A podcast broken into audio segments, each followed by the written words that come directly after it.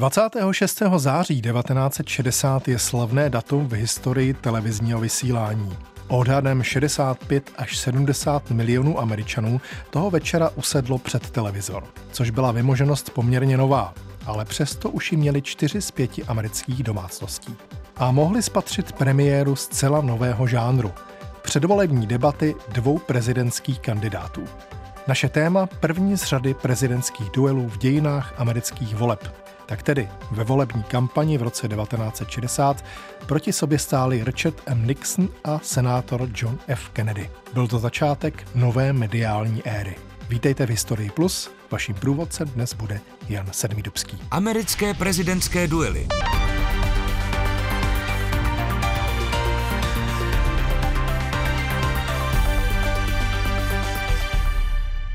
Good evening. The television and radio stations of the United States and their affiliated stations are proud to provide facilities for a discussion of issues in the current political campaign by the two major candidates for the presidency. The candidates need no introduction. The Republican candidate, Vice President Richard M. Nixon, and the Democratic candidate, Senator John F. Kennedy. Patřili k té stejné politické generaci. Oba dva vstoupili do politiky v roce 1946, to znamená v první poválečný rok, kdy mnoho mladých bývalých lidí, kteří sloužilo v armádě, vstoupilo do politiky. Oba dva byli zvoleni kongresmeny. A Politicky si nebyli zase až tak vzdálení. V zahraniční politice zastávali antikomunistický konsenzus. Nixon byl centristický republikán, Kennedy centristický demokrat, takže nebyly to ideologické protipóly. Velký rozdíl mezi nimi byl, co se týká temperamentu a svého života. Nixon pocházel z velice chudé rodiny. Byl to typický self-made man, který se sám vypracoval až nahoru. Naopak Kennedy byl narozen do velice bohaté rodiny, ale byl outsiderem v tom smyslu, že byl katolíkem. A to v 40. 50. letech ještě znamenalo mimo privilegované vrstvy. V podstatě až zvolením Kennedyho ta náboženská otázka definitivně přestala být roli jedno protestant, katolík, žid, to už nikdo moc nehodnotí říká politolog Roman Joch na adresu obou tehdejších soupeřů, kteří spolu svedli první souboj před televizními kamerami v Chicagu 26. září 1960. Jak to v takových případech už bývá, málo kdo si byl vědom toho, že byl svědkem historického okamžiku. Málo kdo také tušil, že právě první z celkem čtyř televizních debat významně ovlivní výsledek blížících se voleb – Přesněji řečeno, že vymaže do té doby slušný 6% náskok republikánského viceprezidenta Richarda Nixona v předvolebních průzkumech. Mimochodem, postavení kandidujících viceprezidentů, mohli bychom také říct prezidentských náměstků dobíhající éry, je vždycky tak trochu ošemetné. Nejenom, že kandidujete jako dosavadní dvojka, která se snaží být jedničkou, ale navíc, chcete-li se stát prezidentem Spojených států, což je funkce, které se familiérně přezdívá ředitel země koule, pak přece nabízíte hlavně změnu. Jinými slovy, pro úspěšnou kandidaturu se musí viceprezident včas od svého dosluhujícího šéfa odtrhnout, lehce se distancovat, nenápadně se přihlásit k minulým úspěchům a neúspěchy svést na nepřízeň osudu. Vždyť vy byste to bývali dělali daleko lépe, jen kdybyste byli dostali příležitost být tím číslem jedna. V této schizofrenní pozici se během posledních 40 let ocitli například viceprezidenti Al Gore, George Herbert Walker Bush, svým způsobem i bývalá ministrině zahraničí Hillary Clintonová, ale také právě Richard Nixon v roce 1960. Tady je třeba říct, že o odstřižení Nixona od Eisenhowerovy administrativy se postaral sám prezident, ale asi způsobem, který Nixonovi moc nepomohl. Every Republican politician wants you to believe that Richard Nixon is, quote, experienced. Na otázku na tiskové konferenci zda by prezident Eisenhower mohl zmínit nějakou výraznou myšlenku či inspiraci pocházející od viceprezidenta Richarda Nixona, Eisenhower odpověděl, No, dejte mi týden na rozmyšlenou, možná si na nějakou vzpomenu. I just wondered if you could give us an example of a major idea of his that you had adopted in that role as the as the decider and uh, and final. Uh... If you give me a week, I might think of one. I don't remember because. At the same press conference, President Eisenhower said, "No one can make a decision except me." Eisenhower navíc odpověděl, nikdo nemůže o důležitých věcech rozhodovat, kromě mě. Eisenhowerovi odpovědi samozřejmě okamžitě využili demokraté ve svém předvolebním klipu. Tak tedy prezident Eisenhower si nepamatuje, ale voliči by si to pamatovat měli. Proto volte vůdce pro 60. léta Johna F. Kennedyho. Je pravda, že v 50. letech si ještě američtí prezidenti své viceprezidenty nemohli vybírat úplně svobodně, ale přesto chladný postoj Eisenhowera k viceprezidentu Richardu Nixonovi ve volební kampani 1960 řekněme poněkud zaráží. Nixonův životopisec Anthony Summers píše k tomuto pro Nixona velmi nepříjemnému incidentu. Bylo to prostě přeřeknutí, při nejhorším míněné jako žert. Nakonec však Nixona vystavilo strašnému tlaku. Prezident se sice telefonicky omluvil, ale když navštívil svého zástupce v nemocnici, narazil u něho na nedostatek srdečnosti. Eisenhower sice počase schválil Nixonovu kandidaturu, ale na radu lékařů se příliš nepodílel na kampani v jeho prospěch. Jeho srdce si opět začalo vyžadovat zvýšené ohledy. Nixon si ještě v roce 1991 stěžoval, Eisenhower byl bezcitný hajzl. V roce 1960 neschválil mou kandidaturu, dokud nebylo zbytí. To mi pěkně zdevastovalo kampaň. Nebyl to zrovna nejloajálnější postup. Eisenhower ze své strany pohrdal Nixonovou kampaní na konci roku 1960 a počase mu vyklouzlo k čertu, vždyť přece vypadá jako někdo, kdo je předem poražen. Když jsem za druhé světové války narazil na takového důstojníka, prostě jsem ho zbavil velení. Největší chybu ovšem Richard Nixon udělal v okamžiku, kdy souhlasil s televizními debatami. Na úvod té první dostali oba kandidáti možnost mluvit 8 minut nerušeně. První na řadě byl Kennedy a začal srovnáním s volbami roku 1860 a Abrahamem Lincolnem. Jde o to, zda budeme napůl svobodní nebo napůl v područí. A nebo zda budeme směřovat k trvalé svobodě. Byla to věta, která dobře korespondovala s dobovým bojem za občanská práva a také s dobovým komunistickým nebezpečím. In the election of 1860, Abraham Lincoln said the question was whether this nation could exist half slave or half free.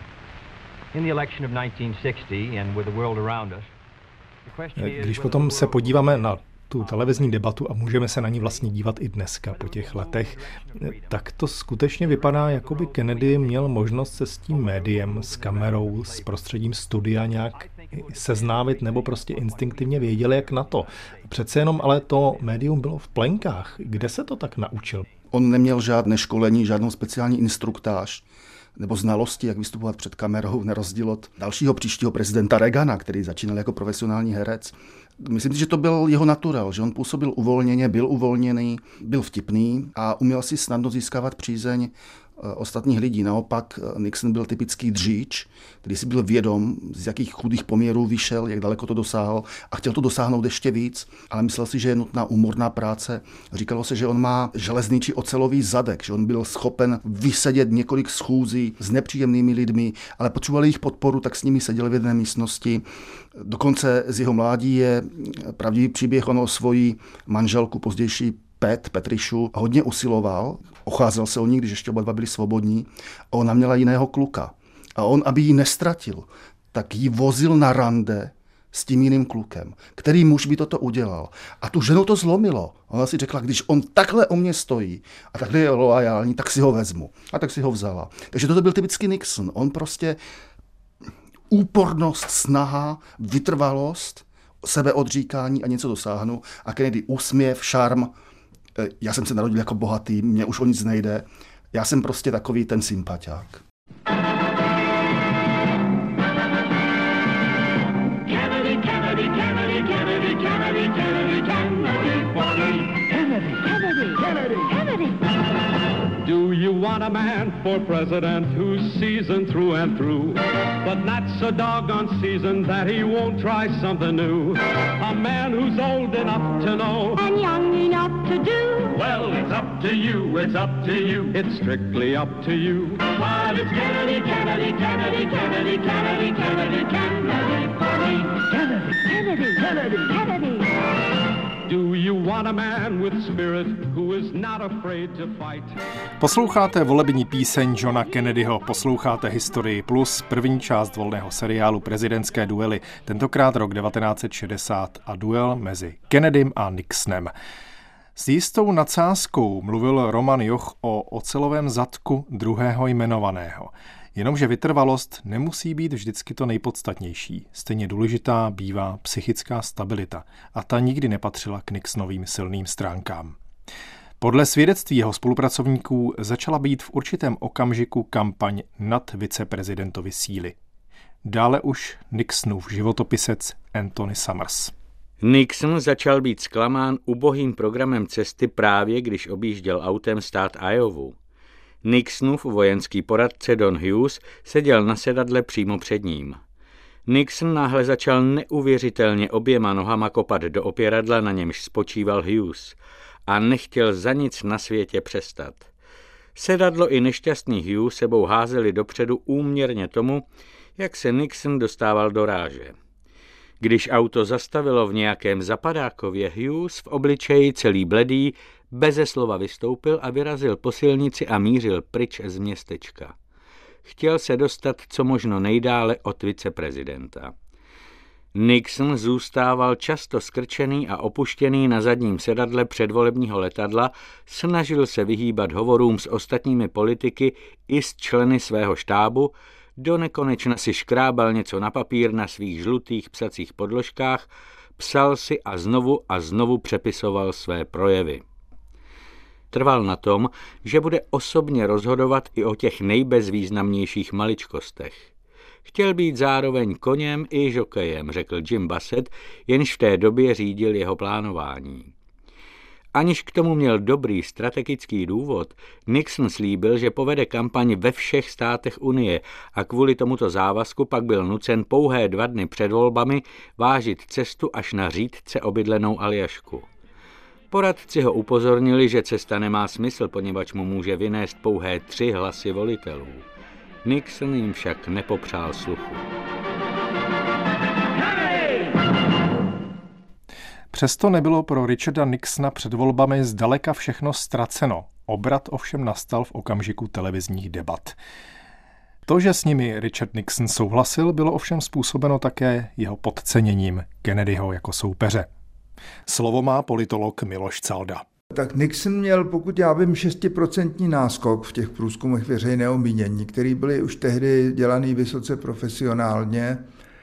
Vlastně Nixon měl, byl ten, kdo má co ztratit. Nixon byl po 8 let viceprezidentem Spojených států. A to je samozřejmě velice prestižní role, prestižnější než senátora. John F. Kennedy byl, jak známo, senátorem za Massachusetts.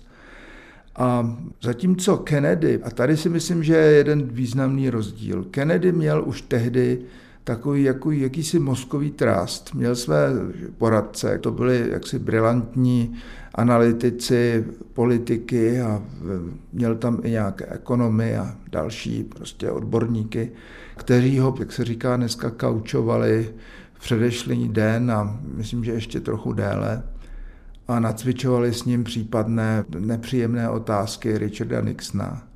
Kdežto Nixon prý ten poslední den strávil sám. A myslím, že něco to skutečně říká o těch povahách. Kennedy spoléhal na ten teamwork, kdežto Nixon byl zřejmě daleko takový introvertnější, chcete-li sebestřednější.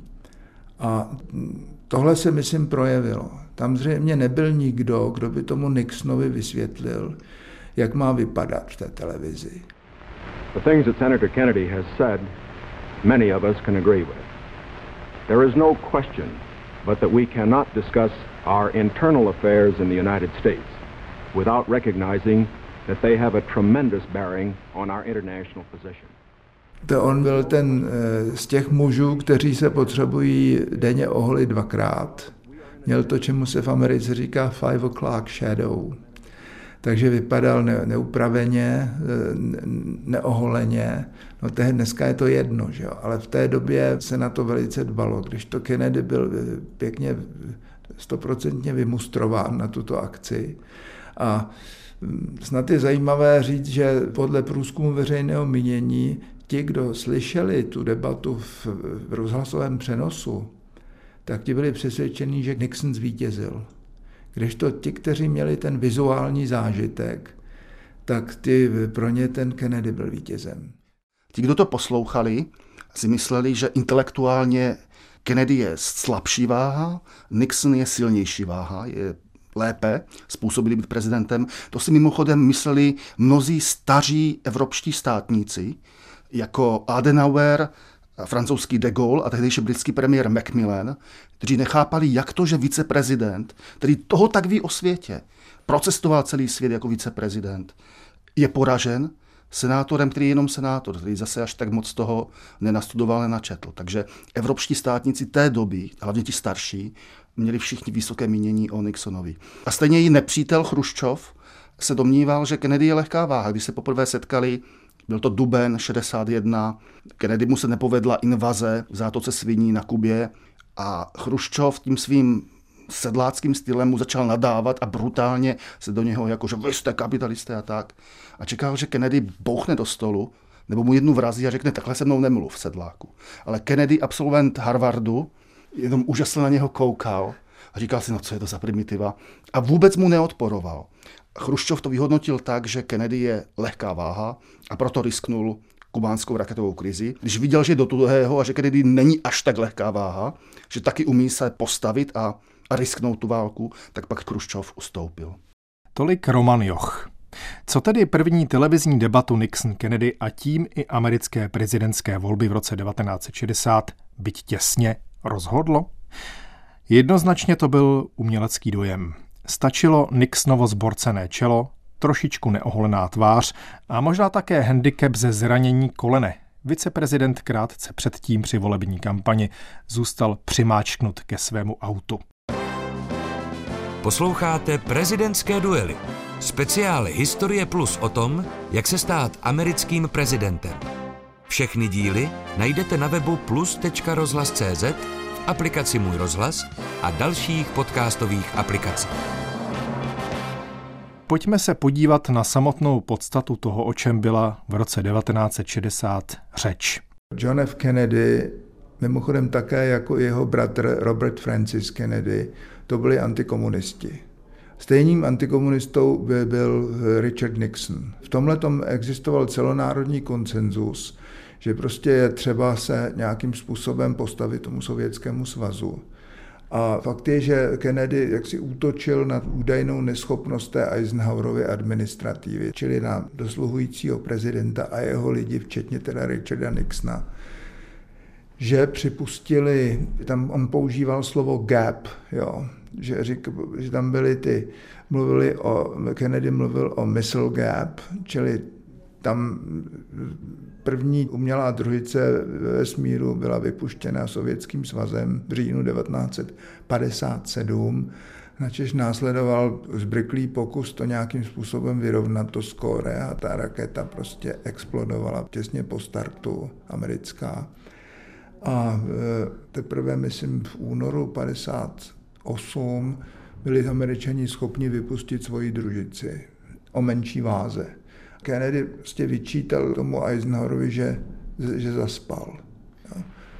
I saw cases in West Virginia, here in the United States, where children took home part of their school lunch in order to feed their families because I don't think we're meeting our obligation towards these Americans.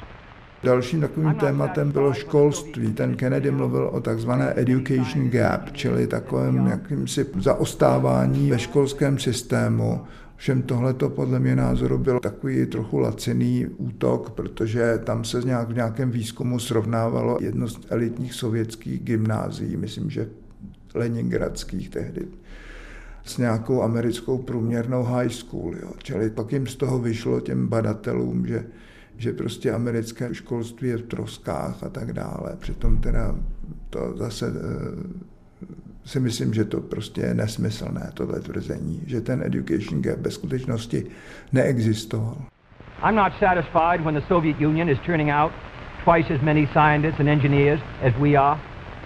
I'm not satisfied when many of our teachers are inadequately paid. Oni při té debatě si dávali hlavně zpočátku i dost zapravdu, ten antikomunistický akcent tam byl úplně zřejmý. Není to ale vlastně zpětně bráno spíš obráceně, že Kennedy byl považován za někoho, kdo se snažil eh, s tím východním blokem se nějak dohodnout, eh, přispět k odzbrojení, kdežto Nixon zůstal tím jestřábem? Oni si vlastně ty pozice několikrát jako by trochu prohodili v té kampani 1960 Kennedy, pokud jde o zahraniční politiku, kritizoval Eisenhowera a Nixona za to, že dopustili, že Sověti mají více hlavic než američané, což samozřejmě nebyla pravda. V té době američané měli rozhodující převahu v jaderných zbraních. Kennedy to věděl, protože byl briefován ohledně utajovaných skutečností, co by kandidát na prezidenta, ale přesto to v kampani používal. To znamená, on se vymezil jako kdyby, já jsem ještě větší jestřáb než generál Eisenhower a viceprezident Nixon. Když se stal prezidentem, tak samozřejmě za něho studená válka kulminovala v jakýsi vrchol. Kubánská raketová krize, kdy světu hrozila jaderná válka realisticky a nakonec to dopadlo relativně dobře. No a mnozí si tak trochu odechli a začali zvažovat, že je dobré podepsat odzbrojovací smlouvy se Sovětským svazem. Takže Kennedy Jestřáb nakonec se dohodl na zákazu zkoušek jaderných zbraní v atmosféře. Ale Nixon taky, reputace mladého antikomunisty, vzpomeňme, to se u nás málo zdůrazňovalo, on se stal jako mladičky tak slavný politik proto, ještě předtím, než byl viceprezidentem, že mu se povedlo při kongresových šetřeních prokázat, že jeden vysoce postavený americký diplomat Alger Hiss byl sovětský agent. A Alger Hiss, jeho velezrada už byla promlčena, ale dostal pět let, když si odseděl tři roky, za křivou přísahu, za křivou výpověď. Takže Richard Nixon byl mladý hrdina, kongresmen, který odhalil špiona. To znamená, byl to antikomunista číslo jedna taky. No a byl to on, kdo udělal ten velikánský obrat, že odjel do Pekingu a s komunisty čínskými, s maoisty, s Mao Tse-tungem navázal spojenectví proti Sovětskému svazu.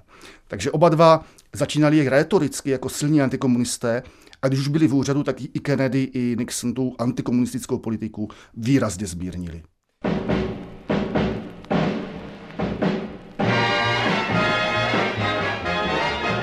Everyone is voting for Jack, cause he's got what all the rest lack. I slavný Frank Sinatra v roce 1960 zpíval pro Kennedyho a ten se nakonec, byť o fous, do Bílého domu probojoval. A bude to právě televize, která ho bude pak provázet celým jeho mandátem. Tiskové konference, projevy a také takřka přímý přenos z jeho zavraždění i z událostí, které bezprostředně následovaly po výstřelech v Dallasu. Paradox je, že tehdejší poražený Richard Nixon se stal na počátku roku 1969 37. prezidentem Spojených států a zvítězil i ve volbách v roce 1972. Přičemž ho ve volební kampani podporovala i píseň, která hlásala do světa, že Nixona Amerika potřebuje víc než kdy předtím. Nixon now,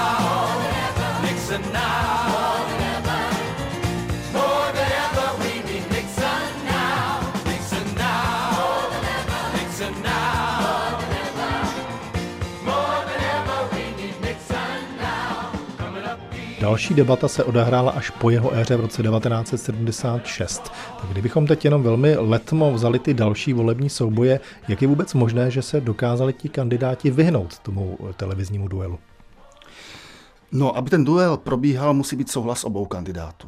No a teď oba kandidáti zvažují, je pro mě výhodné podstoupit tu debatu nebo ne. Obecně se má za to, že ten, kdo v průzkumu vede, by neměl debatu vůbec riskovat a říkat si, no já budu prezident, proč s tím takovým lůzrem, slovy Donalda Trumpa, bych vůbec měl diskutovat. Naopak ten, kdo v průzkumech prohrává, nemá co ztratit.